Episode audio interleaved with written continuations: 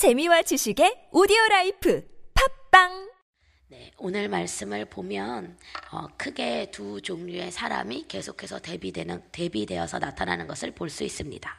첫 번째는 슬기로운 자와 미련한 자가 나오고 그 다음에는 충성된 사신과 악한 사자가 나옵니다.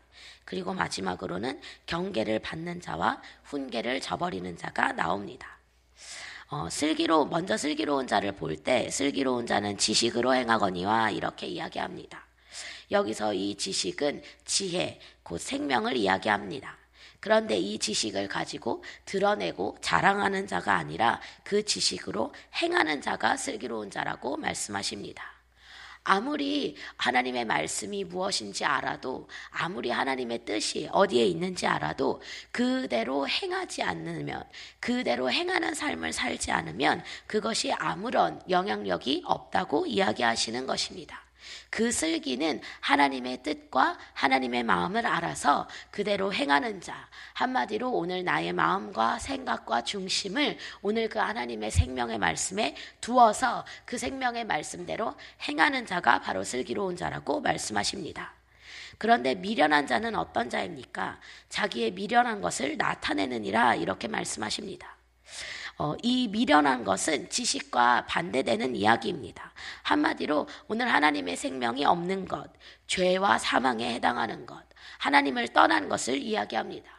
미련한 자는 그 미련한 것을 나타내느니라 이렇게 말씀하십니다.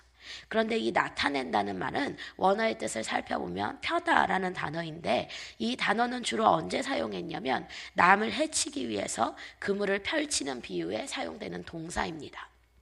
한마디로 미련한 것을 나타낸다, 나타낸다. 이 이야기는 무슨 말이냐면 자기의 미련한 것을 올무로 어, 펼치고 있는다. 이런 이야기입니다. 자기만 미련한 것에 그치는 것이 아니라 오늘 그 죄의 올무, 사망의 올무를 펼쳐놓고 있는다는 것입니다. 그것, 그 올무가 결과적으로 남을 해치는 자리에까지 이르르게 한다고 말씀하시는 것입니다.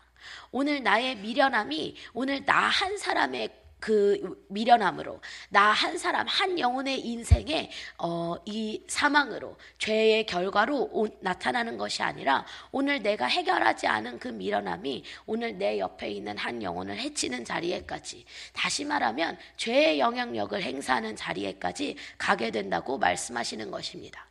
오늘 우리는 오늘 이 공동체 속에서 정말 생명의 영향력을 끼치는 사람이 되던지 아니면 죄의 영향력을 끼치는 사람이 되던지 둘 중 한 종류의 사람일 수밖에 없다고 하나님 말씀하십니다. 그런데 오늘 이 둘 중 한 종류의 사람이 언제 어떻게 무엇으로 판가름 나는가? 그것은 오늘 나의 행함이 지식, 하나님의 지혜, 생명의 말씀으로 말미암았는가? 아니면 나의 미련한 것으로 말미암았는가로 판가름 난다고 이야기하시는 것입니다. 오늘 이 공동체 속에서 오늘 나의 미련한 것을 해결하지 않는 것으로 말미암아 끝까지 나의 미련함을 고집하는 것으로 말미암아 내 옆에 있는 영혼에게 이 미련한 영향력을 행사하는 자리에 있지 않게 되기를 소원합니다. 여지까지는 나 한 사람의 문제라고 생각하고 오늘 내 죄의 문제도 나 한 사람의 괴로움이라고 생각하고 오늘 나와 하나님과의 관계 속에서 이렇게 생각했지만 오늘 하나님은 말씀하시는 것입니다. 내가 해결하지 않은 죄의 문제, 내가 해결하지 않은 미련함이 오늘 내 옆에 있는 한 영혼을 함께 사망의 길로 끌어가고 오늘 내가 속한 이 공동체를 함께 사망의 올무로 끌고 간다고 말씀하시는 것입니다. 그래서 오늘 공동체 안에서는 내 죄뿐만이 아니라 이 공동체 속에 나타나는 이 죄와 함께 싸워야 할 의무가 있습니다. 그것이 오늘 우리 모두가 함께 사는 길이기 때문에 그렇습니다. 그것을 17절에 이렇게 말씀하십니다. 악한 사자는 재앙에 빠져도 충성된 사신은 양약이 되느니라. 이 사자는 어떤 사람입니까? 그 주인의 뜻을, 그 소식을 전달하는 사람입니다. 주인이 전달하고자 하는 그 내용을 어, 전달하고자 하시는 그 사람에게 전달하는 그 통로 역할을 하는 사람이 바로 사신, 사신입니다. 사자입니다. 그런데 이 사자에 두 종류가 있는 것입니다. 악한 사자가 있고 또 충성된 사신이 있습니다. 악한 사자는 어떤 사자입니까? 그 뜻을, 주인의 뜻을 뜻대로 행하지 않는 사람을 바로 악한 사자라고 이야기합니다. 한마디로 주인이 지금 전달하고자 하는 내용이 있는데 그 내용을 전달하지 않는 사자가 바로 악한 사자라고 이야기합니다. 오늘 하나님이 우리에게 보여주시는 이 올무가 있는데 그 이것이 바로 그 올무다. 우리가 바로 여기서 해결을 여기서 나와야 한다. 하나님이 그 뜻을 전달하시고자 할 때에 그것을 전달하지 않는 것이 바로 악한 사자요 재앙에 빠지는 길이라고 말씀하십니다. 그런데 충성된 사신은 어떤 사람입니까? 오늘 그 하나님의 마음을 그 뜻을 그대로 전하는 사람입니다. 그거 그 이야기에는 어, 그 충성된 사신의 말 속에는 가르침이 있습니다. 그런데 그 가르침에는 훈계와 책망도 포함되어 있습니다. 그러니까 충성된 사신이 해야 되는 말이 생각보다 듣는 사람 입장으로서 듣기 좋은 말은 아니라는 이야기죠. 하지만 그것이 양약이 된다고 말씀하십니다. 양약이 된다는 이야기는 고침받는다는 이야기입니다. 약은 입에 먹을 때는 씁니다. 하지만 그것이 몸에 들어가면 우리의 아픈 부분을 고쳐줍니다. 오늘 하나님의 그 훈계의 말씀이 바로 우리의 양, 우리 영혼의 양약이라고 말씀하시는 것입니다. 오늘 우리 눈앞에 펼쳐져 있는 올무들이 너무나도 많습니다. 그래서 하나님은 때마다 심하다 놓치지 않고 그 올무를 드러내시기를 원하고 그 올무를 고쳐주시기를 원합니다.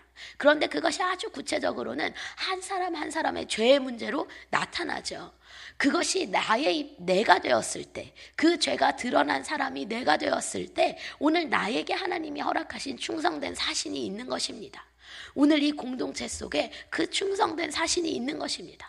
하나님의 말씀으로 나에게 이야기해 주는 그 한 사람, 그 공동체, 그 입술에서부터 나오는 하나님의 생명의 말씀이 당장 내 입에 먹기에는 쓰다, 쓰다고 말씀하십니다. 왜냐하면 그 입에서 나오는 말씀 속에는 가르침이 있지만 그 가르침은 훈계와 책망의 모습으로 나타날 때가 더 많기 때문에 그렇습니다.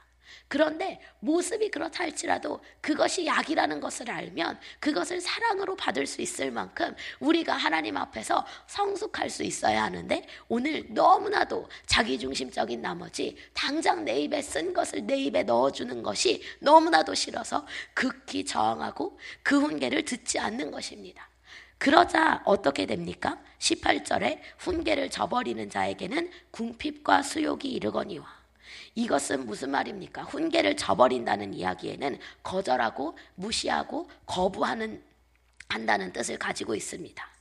이렇게 그 훈계를 거절하고 무시하고 거부하는 자, 이렇게 저버리는 자에게는 궁핍과 수욕이 이른다고 말씀하십니다. 이 궁핍과 수욕은 죄의 열매입니다.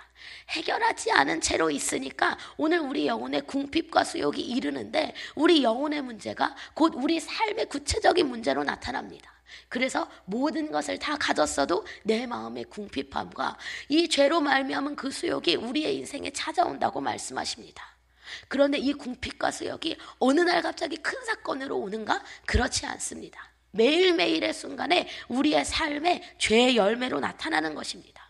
그런데 경계를 받는 자는 존영을 받느니라. 이렇게 말씀하십니다.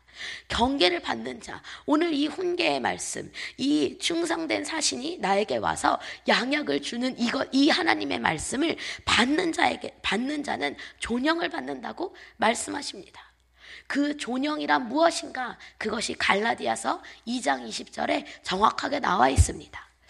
이 어, 함께 어, 암송하실 수 있는 분들은 암송해 주시고 어, 띄워주시면 감사할 것 같습니다. 갈라디아서 2장 20절 말씀은 이렇게 이야기합니다.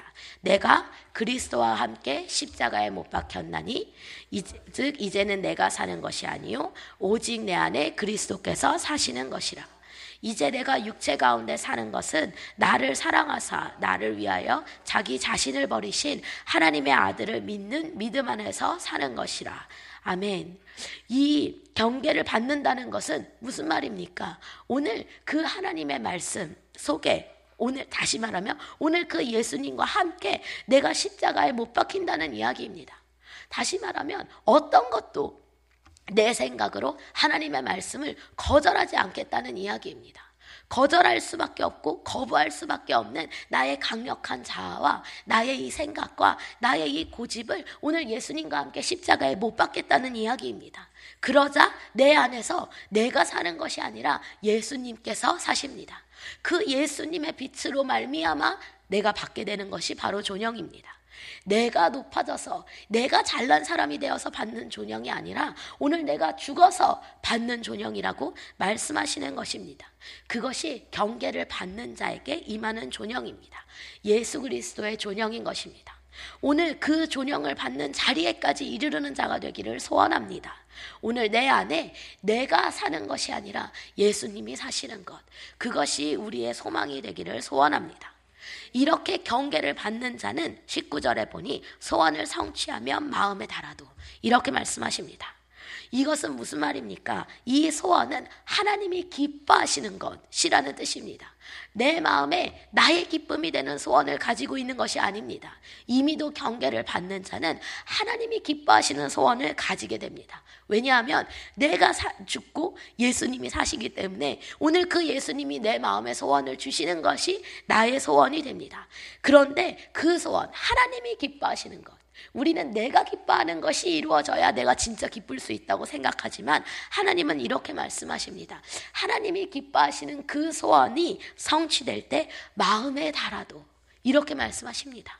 마음에 달다. 이 마음이라는 단어는 네피쉬라는 단어인데요. 이것을 어, 풀어서 얘기하면 전심으로 기쁘다고 이야기하십니다. 그런 뜻입니다.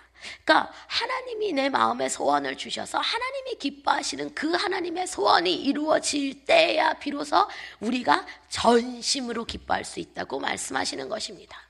우리는 내가 원하는 것, 내 생각에 내가 만족하고 내가 행복할 수 있는 바로 이것을 받을 때야 내가 전심으로 기뻐할 수 있다고 생각하고 그것을 추구하고 그것을 고집하며 살아왔지만 하나님은 우리에게 그것으로 우리가 전심으로 기뻐지지 않는다고 말씀하십니다. 우리의 우리가 없어져서 예수님이 내 안에 사셔서 그 하나님의 기뻐하시는 소원이 이루어지는 것을 볼 때야 그것을 경험할 때야 우리가 전심으로 기뻐할 수 있다고 말씀하십니다. 그래서 하나님은 우리에게 나의 소원을 버리고 내 생각을 버리고 내 기쁨을 버리고 좀 하나님께 집중하라고 이야기하십니다. 그것은 하나님이 마치 나의 모든 것을 다 뺏어가서 그리고 하나님이 막 굉장히 어 강하게 나를 주장하고 다스리셔서 마치 나라는 존재가 없어지기를 바라는 것처럼 우리로서는 생각되지만 하나님은 도리어 그때서야 우리가 진짜 참 행복과 기쁨을 누릴 수 있다고 말씀하시는 것입니다. 그래서 오늘 내가 죽는 일이 우리에게 기쁨이 되는 것입니다. 오늘 그 소원을 품을 수 있는 그릇이 되기를 소원합니다. 여지까지는 나의 기쁨과 나의 만족을 위해서 살았다면 이제는 정말 전심으로 기뻐할 수 있도록 내 마음의 나, 내 마음의 그릇을 하나님께 온전히 내어 드려서 오늘 그 하나님의 기쁨이 내 마음의 소원이 되는 자리에까지 이르르는 우리가 되기를 소원합니다. 그런데 미련한 자, 끝까지 이 경계를 받지 않는 자는 악에서 떠나기를 싫어하느니라 이렇게 말씀하십니다.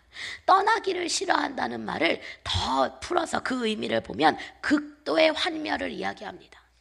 악에서 떠나라고 이야기할 때 극도로 환멸한다는 이야기입니다. 그 자리에서 떠나는 것을 절대로 거부한다고 이야기합니다. 다시 말하면 죄를 죄라고 말하는 것에 대한 강력한 저항, 환멸과 거부가 있는 것입니다. 끝까지 무시하는 것입니다. 이것이 미련한 자의 태도입니다. 오늘 이 말씀 앞에서 우리가 생각할 수 있는 것이 여러 가지 있는 것 같습니다. 그런데 첫 번째, 오늘 우리가 어, 내가 해결하지 않는 이 미련함이, 이 죄의 문제가 다른 사람에게도 올무가 될 수 있고, 우리 공동체 안에서도 올무가 될 수 있다는 것. 그것이 매우 큰 경고로 느껴집니다. 우리가 오늘 하나님의 나라를 이루고 싶어서 하나님의 나라가 너무나도 사모돼서 이 자리에 모여서 함께 공동체를 이루며 살고자 했는데 그런데 이 자리에 모여서까지 나의 미련함을 해결하고 싶지 않고 그 미련함을 드러내고 싶지 않고 어, 들키고 싶지 않고 어, 그래서 끝까지 부정직하게 있었더니 오늘 그것이 우리 공동체 전부를 무너뜨리는 올무가 된다고 이야기하시는 것입니다. 오늘 그것을 그 이 말씀 앞에서 나 자신을 먼저 경계할 수 있기를 소원합니다. 그리고 두 번째, 오늘 충성된 사신이 되어 나에게 양약의 말씀을 전달해 줄 때 그 말씀을 감사함으로 받을 수 있는 우리들이 되기를 소원합니다. 그리고 또 오늘 하나님이 나에게 충성된 사신이 되라고 요구하실 때에 하나님의 마음으로 우리 모두가 함께 생명의 길에 들어서기 위하여서 그 하나님의 마음을 그 말씀을 선포할 수 있는 그래서 함께 하나됨을 힘써 이루어 갈 수 있는 우리들이 되기를 소원합니다. 오늘 그 양약의 말씀이 나에게 선포되어질 때 그 경계를 받을 수 있는 자가 되기를 소원합니다. 그래서 하루하루 날이 갈수록 나는 없어지고 내 안에 예수 그리스도가 사심으로 그 예수 그리스도의 존영이 나타나는 삶을 살기를 소원합니다. 그리고 거기서 더 나아가 이제는 내 마음의 소원이 나를 기쁘게 하는 것이 아니라 하나님을 기쁘게 하시는 하나님의 기쁨이 되는 그 소원이 되기까지 오늘 내가 없어지는 자리에 이르를 수 있기를 소원합니다. 이 시간에 우리 함께 어, 기도하실 때에 주님 이 모든 것이 내 안에 이루어지기 위하여서 내가 가장 먼저 해야 되는 한 가지는 바로 내가 죽는 것임을 주님 고백합니다. 더 이상 내가 살기를 주장하지 아니하고 오늘 내가 죽기로 결단할 때 하나님 나에게 매 순간 말씀하여 주셔서 이 말씀이 우리의 마음판에 새겨져서 그래서 이 말씀의 기준에 맞추어 나의 모든 생각과 나의 모든 기준을 무너뜨리고 그 말씀의 기준이 내 삶의 기준이 되는 자리에까지 우리의 중심이 움직여질 수 있도록 주님 오늘 하루도 하나님 앞에서 싸워야 하는 이 영적 싸움 자기를 부인하는 싸움을 늦추지 아니하도록 주님 도와주시옵소서. 우리 각 사람이 그 싸움을 싸우는 자리에 있을 때 하나님께서 우리의 우리 공동체 안에 곳곳에 펼쳐진 이 올무들을 어, 치워주시고 또 우리를 함께 생명의 길로 인도하여 주실 줄을 주님 믿사오니 주님 함께하여 주사 우리를 통하여 예수 그리스도의 존영이 나타나게 하여 주시옵소서. 이것이 오늘 우리의 기도가 되기를 소원합니다. 함께 주님을 크게 세 번 부르시며 동성으로 기도하겠습니다